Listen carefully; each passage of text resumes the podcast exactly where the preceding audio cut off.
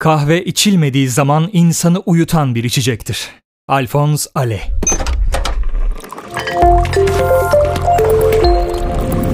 Merhaba sevgili dostum. Kahve altı teolojiye hoş geldin. Ben Dünya. Henüz birkaç hafta geçmesine karşın daha 2022 yılının başında sayılırız ve zannediyorum ki pek çoğumuz yeni yıla girerken yine gerçekleştirmek istediğimiz şeyler hakkında düşünüp taşındık. Yepyeni ajandalar edindik. O her sene tekrarlanan bayrak yarışına girmek üzere hazırlandık. O halde gel bu ilk bölümde konumuz hedefler ve hayaller olsun. Ne dersin? Bence harika. Yaşadığımız bu son derece materyalist dünyada bir şeyler hedeflerken aklından ya da yüreğinden neler geçiyor? Hiç düşündün mü? Hele tüketim çılgınlığının belki de insanlık tarihinin zirvesinde olduğu bu çağda arzu ettiğimiz şeylerin arkasında yatan motivasyon nedir? Üniversite sınavında ilk 500'e girersem hayatım kurtulacak. İngilizce seviyemi yükseltebilirsem geçen seneden beri beklediğim terfiyi sonunda Yaz gelmeden alabilirim. önce fazla kilolarımdan kurtulacağım. Döviz aldı başını gitti ama bu arabayı kesinlikle bu yıl Bütün bu değiştirmem eşyalarla bu eve lazım. sığmak mümkün değil. Hatta belki de bu şehre sığmak mümkün Her değil. gün falanca kilometre koşu yapacağım. Her hafta filanca sayfa kitap okuyacağım. Daha nice ve nice hayaller, temenniler ve tabii türlü türlü hedefler. Çoğu gerçekleşmiyor, belki çok azı gerçekleşiyor. Koca bir sene diğerinin üstüne devriliyor ve aynı tas, aynı hamam, her şey sil baştan. Eğer bu söylediklerimden biri ya da daha fazlası aklından geçtiyse aramıza hoş geldin. İşte karşında tüm fiyakasıyla kulüp insanoğlu. Çünkü bütün bu fikirlerin ve düşüncelerin aklımızdan akıp gitmesine elbette engel olamıyoruz. Bazıları gelip geçiyor ama bazılarına çılgınca tutunuyoruz. Zaten bu bahsettiğim düşünceler olası bir gelecek için bizi motive edecek heyecanı sağlıyor. Hem de aklımızdan geçtiği o kısacık zamanda bile. Sıradan bir günde bir insanın aklından ortalama kaç düşünce geçtiğini biliyor musun? Uzmanlar yaptıkları araştırmalar neticesinde bir insanın 24 saat içinde aklından 60 bin ila 80 bin düşünce geçirdiğini söylüyorlar. Dolayısıyla onlarla savaşmaya çalışmak faydasız. Yani düşüncelerimizle. 3-5 tanesiyle bile uğraşsak geriye binlercesi kalır fakat farkındalığımızın gelişmesi yine de çok kıymetli. Çünkü düşüncelerimiz biraz önce sözünü ettiğim gibi müthiş bir motivasyonu ve bu motivasyonda sonrasında hayatımızın ve gündelik tercih ve seçimlerimizin çekirdeğini meydana getiriyor. Böyle değerlendirirsek düşüncelerin ve sonrasında hayallerin sadece aklımızın ürünü olduğunu söylemek de yeterli değil. Aslında pek çoğu yüreğimizden kaynaklanıyor. Şimdi burada hem kısa bir nefes almak hem de bugün içtiğim kahveden sana biraz bahsetmek istiyorum. Bu ilk bölümde Jacobs Monarch filtre kahve tercih ettim. Jacobs markası Monarch filtre kahve ile orta sert içimden hoşlanan kahve severleri hedeflemiş. Pürüzsüz ve yumuşak olarak tanımlanan bir tadı var, zengin ve dolu bir aromaya sahip. Dilerseniz kahve makinesi, dilerseniz French press aracılığıyla kolayca hazırlayabilirsiniz. Ayrıca şunu da belirtmeden geçemeyeceğim. Özellikle Türkiye'de döviz artışının sonrasında kahve çekirdeği altın gibi bir şeye dönüştü. Buna bağlı olarak Monarch'ın hem lezzetli hem de uygun fiyatlı seçeneklerden biri olduğunu belirtmek istiyorum. 500 gram ve 250 gramlık paketleri gözden kaçırmayın ve şimdiden afiyet olsun. Sen de kahvenden birkaç yudum aldıysan bu bölümün ilk kitabından bahsetmenin zamanı geldi demektir. İtalyan yazar Susano Tamaro'nun 1994'te yayınlanan kitabı Yüreğinin Götürdüğü Yere Git, 80 yaşındaki bir kadının torununa yazdığı gönderilmemiş mektuplardan oluşan bir roman. Kitap Türkiye'de 1995 yılında Can Yayınları tarafından basılmış. Kitabın ticari başarısı bir yana başlığı beni ilk duyduğum zamandan beri düşündürmüştür. Yüreğinin götürdüğü yere git. Bu sanki şehirler arası bir otobüse binmek ama nereye gittiğini bilmemek gibi geliyor bana. Sonunda bir yere gideceğimiz kesin ama yüreğimiz bizi nereye götürüyor? Ayrıca bu önermenin bana kalırsa diğer bir sıkıntısı çok beyhude bir temenni olmasından kaynaklanıyor. Lütfen bana kızma Suzanna. Bunu söylüyorum çünkü insan her zaman yüreğinin peşinden gidiyor. Onu kolluyor, onu kayırıyor. İnsan yüreği koskoca bir bavuldan farksız. İçine hoşuna giden gitmeyen, ihtiyacı olan olmayan, faydalı gibi görünse de belki de uzun vadede kendine zarar verebilecek her şeyi dolduruyor. Evet daha önce söylediğim gibi düşüncelerimiz ya da hayallerimiz tamamen kötü şeylerdir demek istemiyorum. Fakat sanırım tam da bu noktada odağımızı biraz değiştirmemiz gerekiyor. Kutsal kitabın eski antlaşma kısmında yer alan Süleyman'ın Özdeyişleri kitabı tabiri caizse çok sayıda atasözü içeriyor. Kral Davut'un oğlu olan Kral Süleyman, Tanrı'dan kendisine bilgelik vermesini istemiş, Tanrı da onun bu isteğini kabul etmiştir. Sonuçta Süleyman yaşamış olduğu çağın en bilge insanı olarak tanınıyordu. Peki acaba Süleyman insan yüreği ve onun tasarıları hakkında neler söylüyor? Özdeyişler 19. bölüm 21. ayet tam olarak buna cevap veriyor. İnsan yüreğinde çok şey tasarlar ama gerçekleşen Rabbin amacıdır. Pekala çok güzel ama acaba bu cümle tam olarak ne demek istiyor? The Beatles grubunun eski üyelerinden John Lennon, ölümünden sonra 1981 yılında yayınlanan şarkısı Beautiful Boy'un sözlerinde şöyle bir cümleye yer veriyor. Hayat sen başka planlar yapmakla meşgulken başına gelenlerdir. Çünkü hayat çoğu zaman hangi yöne estiğini bilmediğimiz bir rüzgara benzer ve kesinlikle şunu kabul etmemiz gerekiyor ki insan olarak çoğu zaman yaşamlarımızdaki çok şeyi kontrol edebileceğimizi zannediyoruz ve esas büyük yanılgı da burada başlıyor aslında. O halde Süleyman'ın bakış açısını kutsal yazıların farklı yerlerinde de görmemiz mümkün mü? Kutsal kitabın yeni antlaşma kısmında yer alan Luka müjdesinin 12. bölümünde zengin budala başlığı verilmiş harika bir anlatıyla karşılaşırız. Burada İsa Mesih öğrencileriyle birlikte kalabalık bir insan topluluğunun arasındadır ve 13. ayetten itibaren şöyle okuyoruz.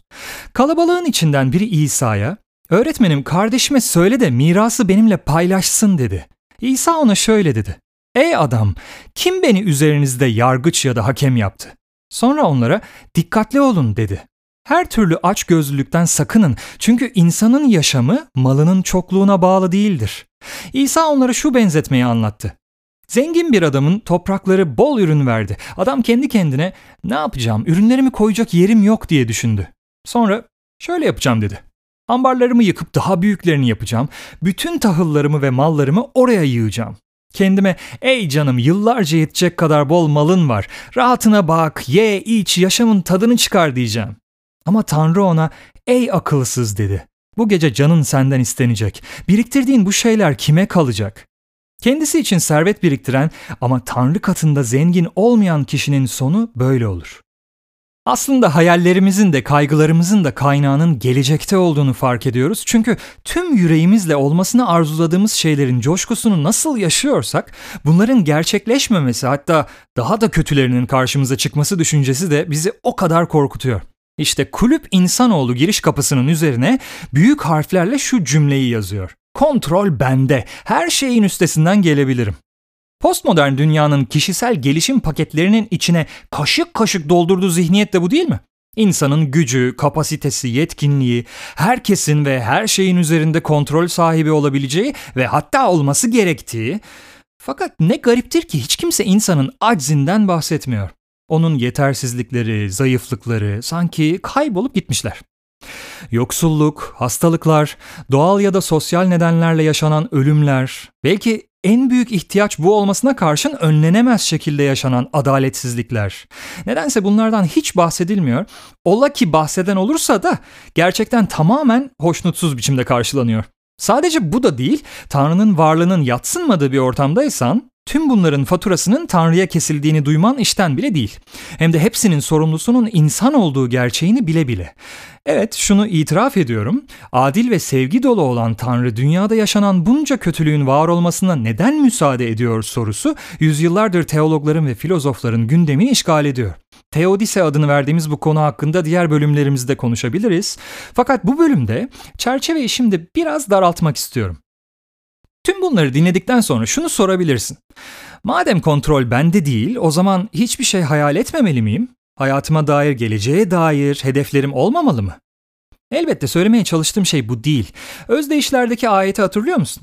İnsan yüreğinde çok şey tasarlar ama gerçekleşen Rabbin amacıdır. Şimdiye kadar bu cümlenin ilk yarısına yani insanın yüreğinde tasarladıklarına baktık. Peki ya diğer yarısı? Zengin budala anlatısının peşinden Luka 12. bölümün devamında İsa şunları söylüyor. Ne yiyeceğiz diye canınız için, ne giyeceğiz diye bedeniniz için kaygılanmayın. Can yiyecekten, beden de giyecekten daha önemlidir. Kargalara bakın. Ne eker ne biçerler, ne kilerleri ne ambarları vardır. Tanrı yine de onları doyurur. Siz kuşlardan çok daha değerlisiniz. Hangi biriniz kaygılanmakla ömrünü bir anlık uzatabilir? Bu küçücük işe bile gücünüz yetmediğine göre öbür konularda neden kaygılanıyorsunuz? Evet, kontrol ve egemenlik insana ait değildir. Eğer Tanrı'nın isteği ve iradesi değilse küçücük bir işe bile gücü yetmez. Yeni bir yılın hedefleri hakkında anlattıklarımı hatırlıyor musun? İsa'nın burada sözünü ettiği yemekle ya da giymekle ilgili konular yaşadığımız postmodern çağda ortadan kalkmış değil. Sadece biçim değiştirmişler. Yüreğimizden kaynaklanan hayaller ya da kaygılar olarak adeta bizim birer parçamız oluyorlar. Ama İsa sözlerini burada sonlandırmıyor. Şöyle devam ediyor. Zambakların nasıl büyüdüğüne bakın. Ne çalışırlar ne de iplik eğirirler. Ama size şunu söyleyeyim. Bütün görkemine karşın Süleyman bile bunlardan biri gibi giyinmiş değildi. Ey kıt imanlılar! Bugün var olup yarın ocağa atılacak olan kır otunu böyle giydiren Tanrı'nın sizi de giydireceği çok daha kesindir. Ne yiyeceğiz, ne giyeceğiz diye düşünüp tasalanmayın. Dünya ulusları hep bu şeylerin peşinden giderler. Oysa babanız bunlara gereksinmeniz olduğunu bilir. Siz onun egemenliğinin ardından gidin. O zaman size bunlar da verilecektir. Daha önce bahsettiğim gibi farkındalığımızı yeterince geliştirirsek, kulüp insanoğlunun kapısından dışarı çıktığımızda gerçeğin çok daha farklı olduğunu görebiliriz. Tüm yaratılışın arkasında yaratan ama aynı zamanda onu sürdüren Tanrı yer almaktadır. Hayır, kontrol insanda değildir. Aksine tüm bu olağanüstü dizaynın işleyişinde sadece Tanrı her şeye egemendir. Eğer şu an bunları dinleyen sen de biraz olsun felsefeyle ilgileniyorsan, hümanizmin ya da materyalist naturalizmin zokasını yuttuysan, bu sözlerim seni fazlasıyla rahatsız etmiş olabilir çünkü günümüzün popüler ideolojisi bunun tam tersini söylüyor ve her gün belki de defalarca kez buna maruz kalıyoruz. Aslında kötü olması bir yana bahsettiğim gerçek yaşamlarımızın en büyük umududur. Hücrenin yapı taşından galaksilerin en uzak noktasına kadar her şeyi, seni ve beni de yaratan Tanrı, yaşamlarımıza dair muhteşem tasarılara sahiptir. Kutsal kitabın eski antlaşma kısmında yer alan Yeremya kitabında 29. bölüm 11. ayetten başlayarak şunları okuyoruz.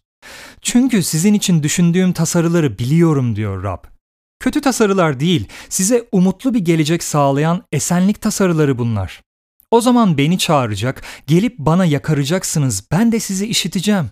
Beni arayacaksınız, bütün yüreğinizle arayınca beni bulacaksınız. Kendimi size buldurtacağım diyor Rab. İsa'nın sözlerini hatırla. Dünya ulusları hep yüreklerinden kaynaklanan arzuların ve isteklerin peşinden giderler. Tanrı aklımızdan ya da yüreğimizden geçen, arzu ettiğimiz ya da gerçekten gereksinmemiz olan her şeyi zaten bilmektedir.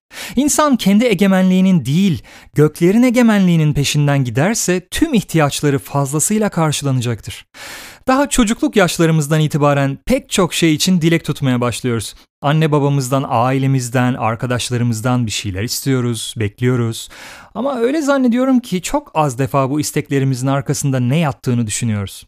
Tanrı'nın iyi olan iradesi yerine kendi irademizi ön plana koyuyoruz. Tanrı'nın isteğini aramak yerine kendi arzularımızın peşinden koşuyoruz.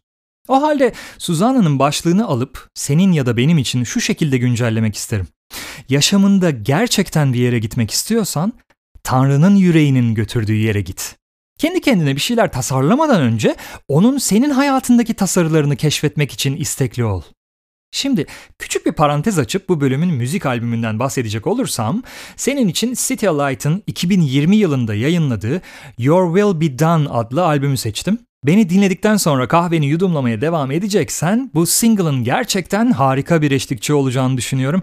City Light Avustralyalı bir müzik grubu Aynı zamanda bir kilisenin hizmet kolu olarak bir araya gelmiş müzisyenlerden oluşuyor. Hem albümlerinde Tanrı sözüne gerçekten değer vererek teolojilerini ortaya koyuyorlar, hem de bu şarkıda Tanrı'nın iradesine dair harika bir perspektif sunuyorlar. Tadını çıkarmanı diliyorum ve tabii ki Spotify linkini bölümün açıklama kısmına bırakıyorum. Kral Süleyman'ın babası Kral Davut kaleme aldığı 143. mezmurda bana istemini yapmayı öğret çünkü Tanrımsın benim. Senin iyi ruhun düz yolda bana öncülük etsin der. Sadece kendi çürük yüreğine bakarak isteklerinin ya da hayallerinin peşinden koşan insan iyi olanı ortaya çıkaramaz. Ancak gerçekten iyi olanı arzulayıp onun peşinden giderse bunun tam tersini amaçlamış olur. Ocak ayını bitirmemize aşağı yukarı bir hafta kaldı. Zorlu yaşam koşulları, ekonomik krizler, pandemi derken belki de her sabah yataktan kalkmamız giderek zorlaşıyor.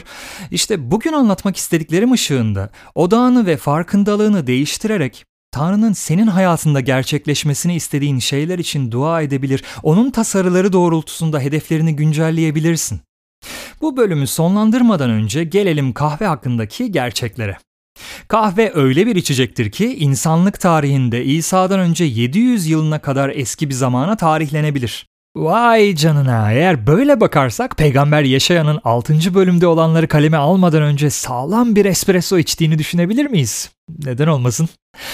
Umarım bu bölümde seninle paylaştıklarımdan keyif almışsındır sevgili dostum. Eğer öyleyse bu podcast'te arkadaşlarınla, ailenle yani kısaca sevdiklerinle paylaş lütfen. Yanıtlanmasını istediğin soruların varsa Kahvealtı Teoloji'nin Facebook ve Twitter hesapları üzerinden bana ulaşabilirsin. Ve her zamanki gibi sakın unutma bir fincan teolojinin 40 yıl hatrı vardır. Hoşçakal.